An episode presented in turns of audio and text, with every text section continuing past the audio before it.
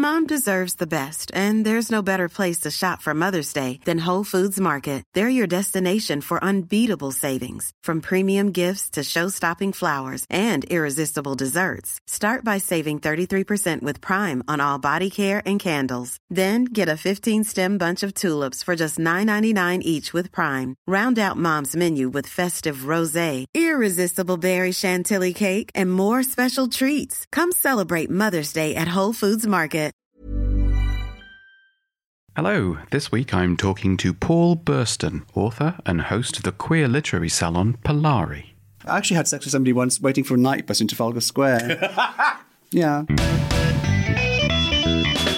You're listening to Probably True. Please be aware that this podcast may contain strong language and adult themes. It would be boring without them. Well, it was 1988, so I would have been 22, I think. I'd finished university and I devoted myself basically to being a full time scene queen.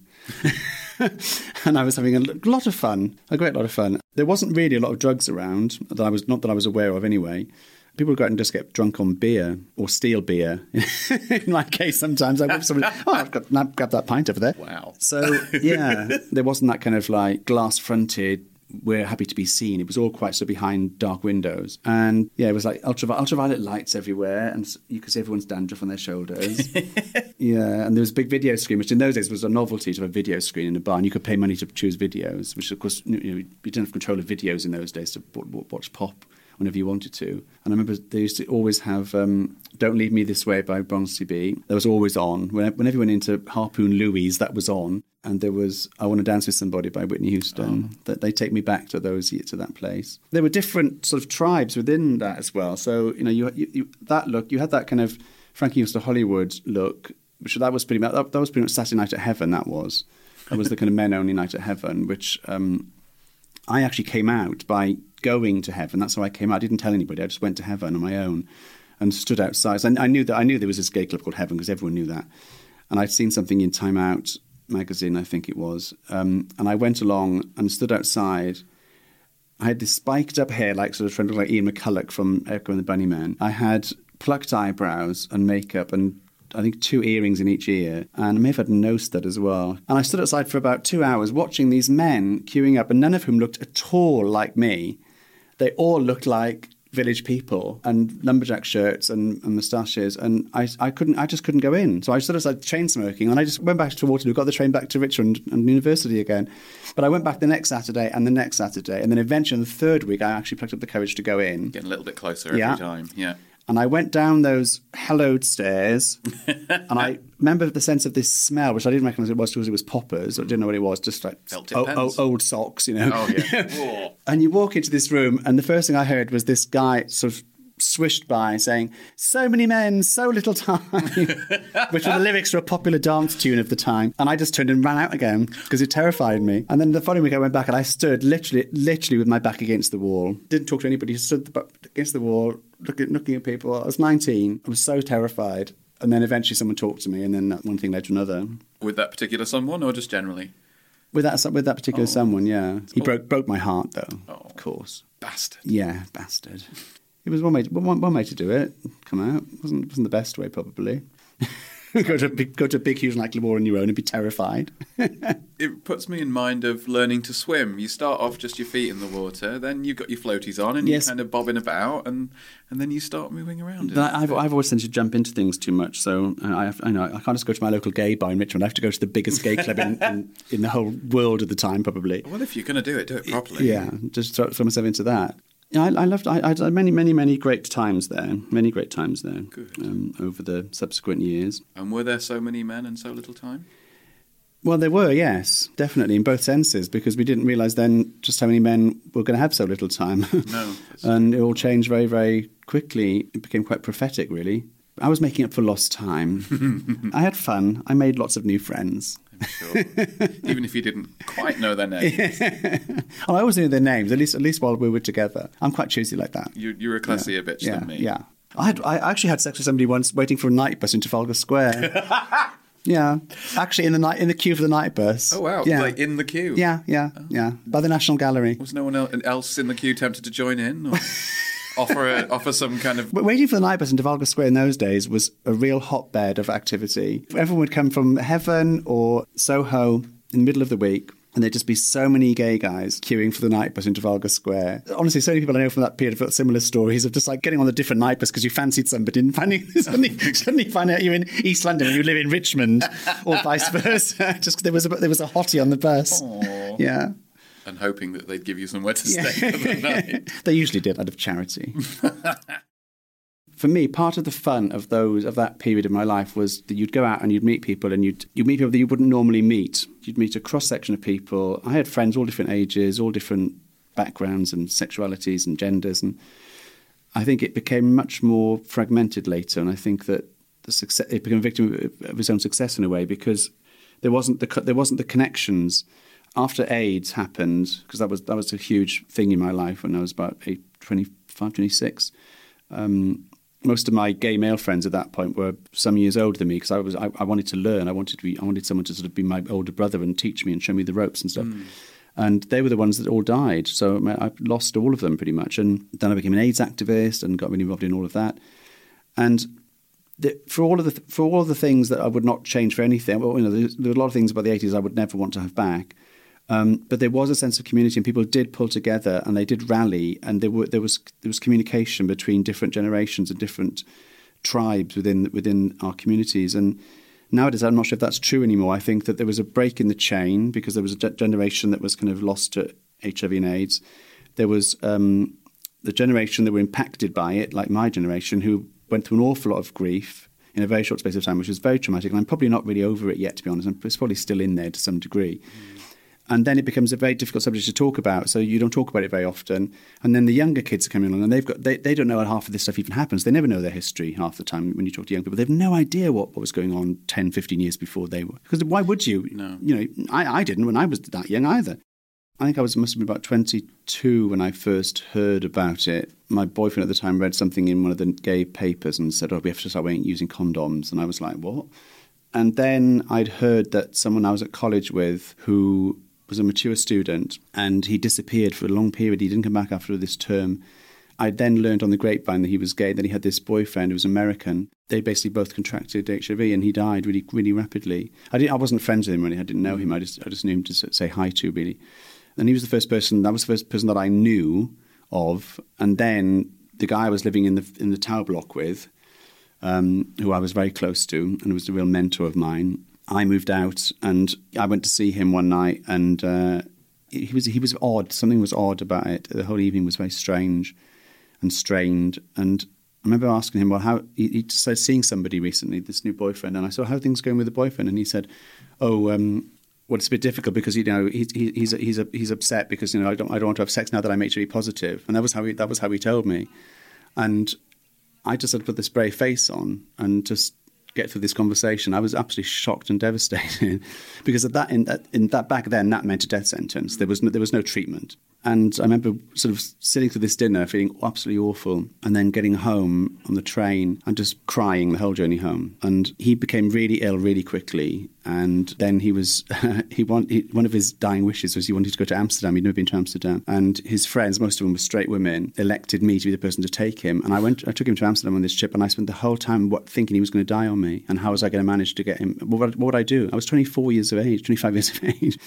It was horrendous. It was very frightening. When he was in hospital, I used to go and visit him, and I would I'd be helping with things. And I remember one time picking up this urine bottle the, off the bed and tipping, actually tipping it on myself, and being paranoid. Even though I knew deep down that this was not something that was going to pose any risk to me, we didn't really know. People didn't really know much. There wasn't much information, and this is before Lady Diana went into the AIDS ward, and this before all this sort of stuff happened. It was it was still a period where it was not really spoken about. If it was, it was spoken about in hushed voices, and um, it was a very frightening time. And he was a very, very good community minded person. He, he was involved in the running of the building and everyone knew who he was. He would chair meetings and whatever. And then after he got ill, people someone daubed on his, on his front door House of AIDS on his front door.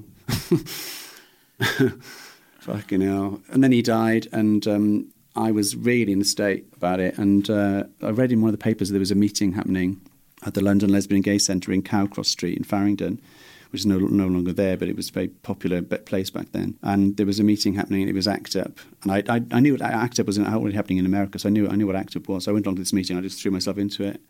And it took over my life completely for like three years. And it was a way of sort of channeling the grief because in the, over, over those three years, it was just one funeral after another. It was just you got to the point where you'd actually dread answering the phone. And I mean, I, I used to have Filofax then because there was the, everyone had a Filofax back in the 80s. And I remember every year just like taking all the names out, taking the hmm. different people out because people just die all the time. Even my family, I mean, I love, I love them to bits, but they, they just did not understand why this was any different to my grandfather dying.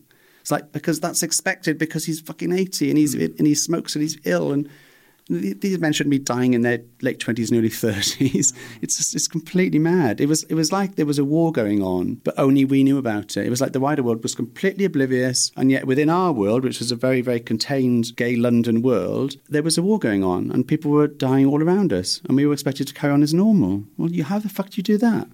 How the fuck do you carry on as normal when, when people are dying? There's no no way to stop it, and you might be next because there's, there's always that anxiety you're going to be next. So there was a long time where no I didn't get tested for ages. I was terrified. I didn't want to be told that I had it at that time. What, what was the point? You're going to die.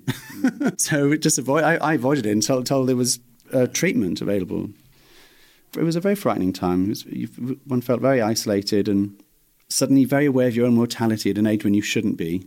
Suddenly being being 25 and suddenly dealing with death on a, on a, on a, on a massive scale is, is shocking. It's like being in a war. It's all I can compare it to, really.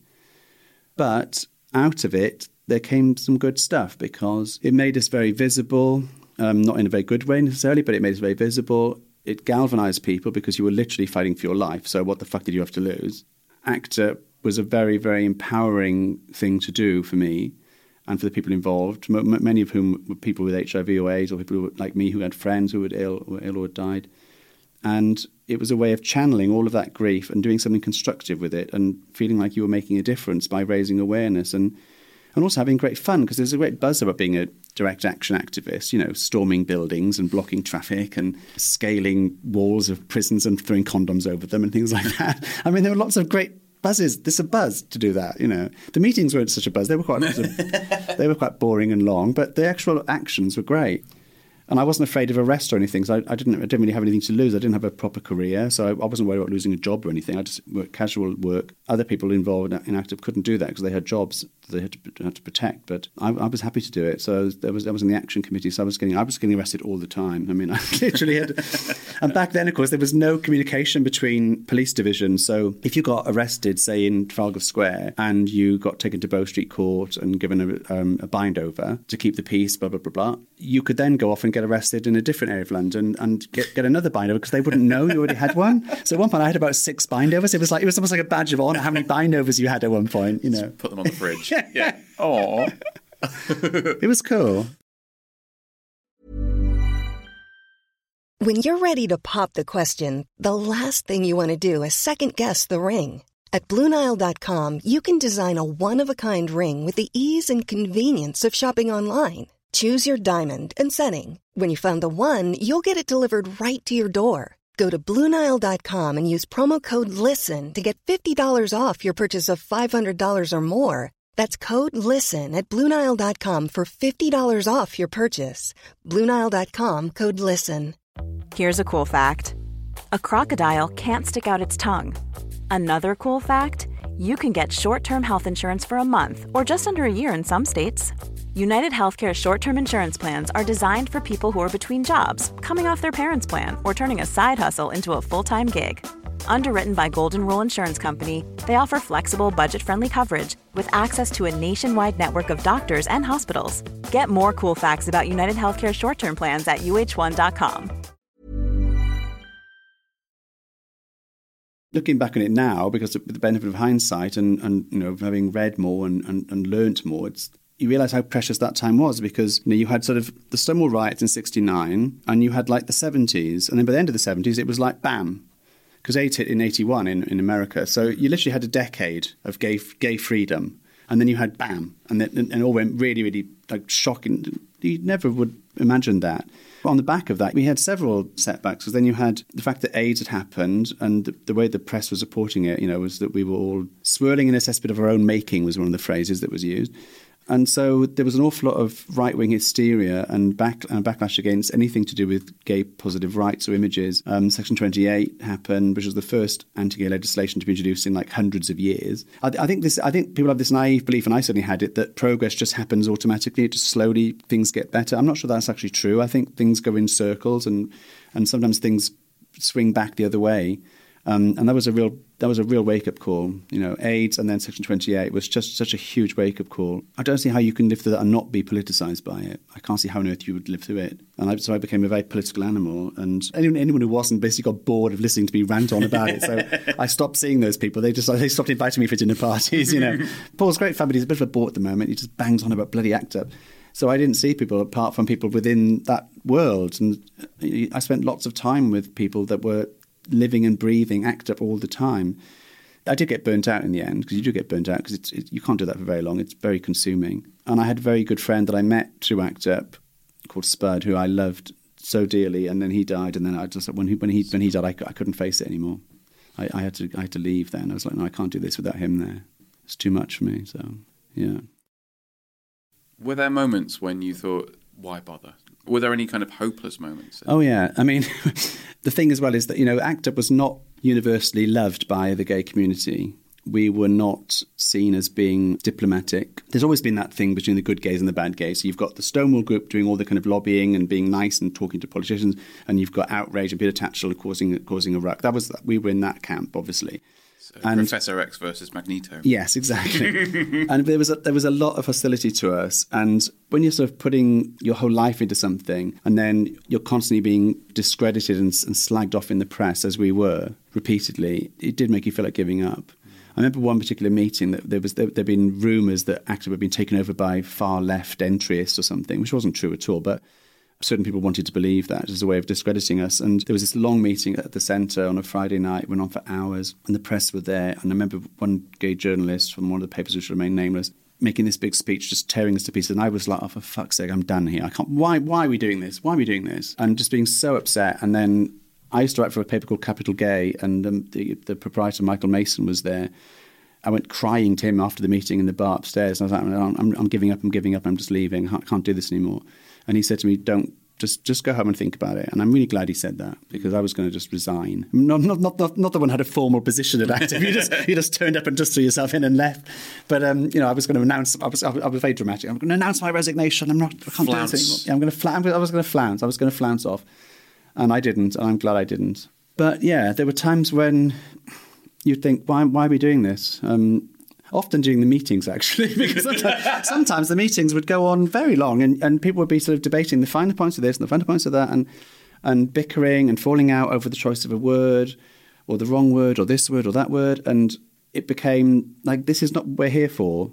You know, I remember there's one meeting where people were arguing. We, we had an action that, that weekend people were spending so many hours when we should have been getting the placards and everything ready. And so me and a few guys just started doing it in the middle of the meeting, just go down on the floor and started painting placards while everyone else was rowing. Just get on with it. I mean, our slogan was action equals life, which was a kind of in, the inverse of ACT UP New York, which is silence equals death. We felt that that was too nihilistic, I suppose. So action equals life was our motto, and I kind of I, I still believe that. I still think if you're feeling, you're feeling down us, saying do something. If you know, if, if your writing isn't going well, go for a walk. You know, yeah. action does literally equal life. It does literally make you feel much better. So being an activist did give me a sort of life force that wasn't there otherwise. But there were times when it was hard to hang on to that, definitely, yeah. I feel like I was very young. I was very young for my age because I was very naive and, and very inexperienced in lots of ways. And I had quite a sort of rapid growing up, which was when AIDS happened. I grew up very quickly in a very short space of time. And I think the thing that I learned was that it sounds pat, but it's so true, which is that you know you never know how long you've got. You never know. You, you, you could get knocked down by a bus tomorrow. You could, you could, you could, I could get a brain tumor tomorrow. You never know what's going to happen to you. And I just think if you have dreams and ambitions, try and do something with them. I, I meet people all the time saying, oh, oh, I've always wanted to write a novel. Well, write it then. It's not going to write itself. You have to write it. And oh, but it's really hard. Yes, it is hard. That's that's where all writers will tell you it's hard. Every writer I know, when they're about two thirds of the way through the novel, they hate everything that they've written, and it's the worst novel ever been written. It's never going to get published. That's called a first draft, and you'll fix it later on. Just don't keep putting things off because it's not going to be perfect. Don't wait until all the circumstances are right because they may never be right. Just do the best you can do now, and but do it now. Live in the moment and make the most of the moment, and don't let it just become the past. There's so many things I wish I'd done when I was younger. There's so many things I wish I'd done, and, and, and I tried to make up for as I got older. I think you regret the things you didn't do more than the things that you did do. That's, that's certainly been my experience. And if there are things that you're, you have ambitions or dreams, then do something about it. Just do something. You know, try. And if you fail, fine. But try again, fail again, fail better next time, and, and, and eventually you'll get there. But don't just use fear of, of, failure to stop you from even trying. So many people in life do that, and they end up doing things that they hate doing. And then they wake up when they're 55 or 60 thinking, what on earth have I wasted my life on? I've pretty much done what I want to do most of my life in terms of work. And it isn't easy, and, and sometimes it's difficult to make ends meet, and sometimes you need support from other people, and sometimes you you know you wish you had more money to do more things, and but you're doing what you love doing, and I don't think there's anything more rewarding than that, really. My first ever gay flatmate was what we now call a yuppie in those days. Very nice guy, worked for television company, had a huge fuck off salary, big splashy car, hated his job absolutely hated his job. And he would just live for the weekend when he could go out and get absolutely trolleyed to get away from his work. And I know, I, I know people who live like that now, and I, I couldn't live like that. If it means that you, that you can't afford to do all the things you'd like to do, well, sometimes that's worth it. Sometimes you need to find a balance where what's good for you as a person is more more important than having five holidays a year or whatever it might whatever it might be that you spend money on. Choosing my career path will not necessarily bring you fame and fortune, but if you're doing something that you love, and I think most creative people understand that, you know, if you're if you're a creative person, you you understand that you just have to do it. If you don't do it, you feel out of sorts. You know, if, if I, if I have a week where I don't write anything, I get really really unhappy. It really affects my mental health. I feel really low, and I have to do it. So make the time and and, and give, treat it as if it treat it seriously. Get, give it the time that it needs. And if that means you need to fit it in around another job, then fine, do that. We've all done that. But make time to do the thing that you love because no one's going to do it for you. you just have to, you have to do it yourself and you have to give it enough respect and treat it with enough value and, and, and decide for yourself that it's worth doing. What an awful waste to go through life and not having done the thing that you were that you were probably sent here to do. Mm-hmm. you were probably born to do. And the, maybe that, that changes. My husband was a ballet dancer for most of his life. And if you know anything about ballet dancers, that, that, that is a real vocation. They spend their entire time training and in class and everything and rehearsing, often for very little reward. And, oh, and also, their career was over when they're 40. So he's now got a second career as a Pilates teacher and he's doing really well and he's fantastic at it. And he's now found another vocation. So I'm not saying that the vocation I'm talking about will be the same one all your life, but at whatever stage you're at in your life, if there's something that you're dying to do, just do it. Really, do it. Don't sit there and look back when you're 60 and wish you had. It's like such a sad waste. Have you considered a, a future career as a motivational speaker? I would pay to sit and listen to you talk like this. It's lovely. If you want to know more about Paul, his books, and the literary salon Polari, there's plenty of information online. Twitter is just at Paul Burston. They can find out about Polari by going to our website, which is www.polarisalon.com. Well, I've got a new novel just come out, which is called The Closer I Get, which is about it's a psychological thriller, and it's about a gay novelist with writer's block and an online admirer woman um, who he meets at a book signing, and it's about the relationship between them. Nothing is quite as it seems, so it's it's ostensibly about a man being stalked by somebody, but there's a bit more to it than that. And that's it for this week. If you need me, I'll be at the bus stop. No reason. That was probably true. The multi award winning storytelling series written and produced by me, the multi award winning Scott Flashheart. It was designed to remind all of my queer siblings that we are none of us alone. You can find links, transcripts of every episode, and all that good stuff at probablytruepodcast.com. If you enjoyed or found value in anything you've heard today, you can support the show on Patreon. Just go to patreon.com slash probablytrue. And if you want to get in touch, just search Probably True Podcast on the socials. And now it's time for some Patreon compliments. First up is Dr. Brinley Pearlstone, who is just as exciting and charismatic as you'd expect for someone whose name sounds like it's come straight out of an Indiana Jones film. The second compliment this week goes to Peter the Enigmatic, who didn't give a surname, as he enjoys the air of mystique that comes with keeping people guessing. As always, you can get your very own Patreon compliment and support the show in the process by going to patreon.com forward slash probably true.